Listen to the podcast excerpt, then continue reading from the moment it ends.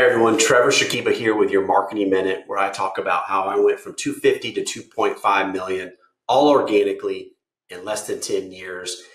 And so today I want to talk about the cabin fever reliever. I got a lot of questions about how to do that, who I used. So here is what we used. And I just did this, even though I'm not in practice. I sent this out to 12 or 15 people that I want to stay in touch with that might be investors for our new company. And this is through Olive and Coco. And they're a great company because it allows you to brand, and they're awesome boxes where a lot of my clients repurpose these and you get continued use and marketing out of it. So definitely reach out to me if you'd like my contact there. I want to show you what's in here. It's done really nicely. It's cost about 50 bucks. It's one of their smaller ones, so you can go up higher or lower, but you can see some cool chips, some salsa, and then everybody's favorite, some chocolate and some nuts.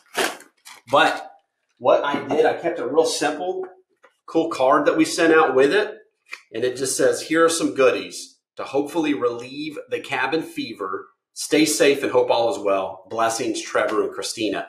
So I didn't even leverage social media just because I don't really have a way to do that with the new company yet.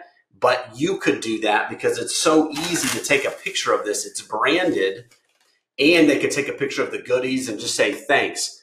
That is how I would be sending out gifts. I know of another advisor that just put some stuff together like my realtor did, and then went by and dropped it off. And he said that he was surprised. He thought it was a little, I don't know, rinky-dinky, I guess, or cheesy, but he got a ton of good feedback. I know when I sent this out, I got a bunch of text messages. People were reusing it, were thankful. Again, it's a great distraction. So anyways, that's another idea. That's what we used when we were in practice as far as our referral gifts and really anything else. CPAs, energy baskets, because it's really cool. It's really unique. It's a cool wooden box. It can be used for all sorts of different things or repurposed for marketing. Reach out to me if you want my contact there. I know she would give you a great deal, at least initially, to start off. And this is what we're doing at D2. We're trying to provide value. I'm trying to provide all sorts of marketing ideas. And if you really want to get the most leverage and see results like I did, let's put a plan together. Let's get some accountability, and let's take advantage of this unique opportunity and think big, think bigger, and really achieve some bullish, fantastic results. Anyway, stay safe out there. Hope all is well. And again, we'll talk soon. Take care.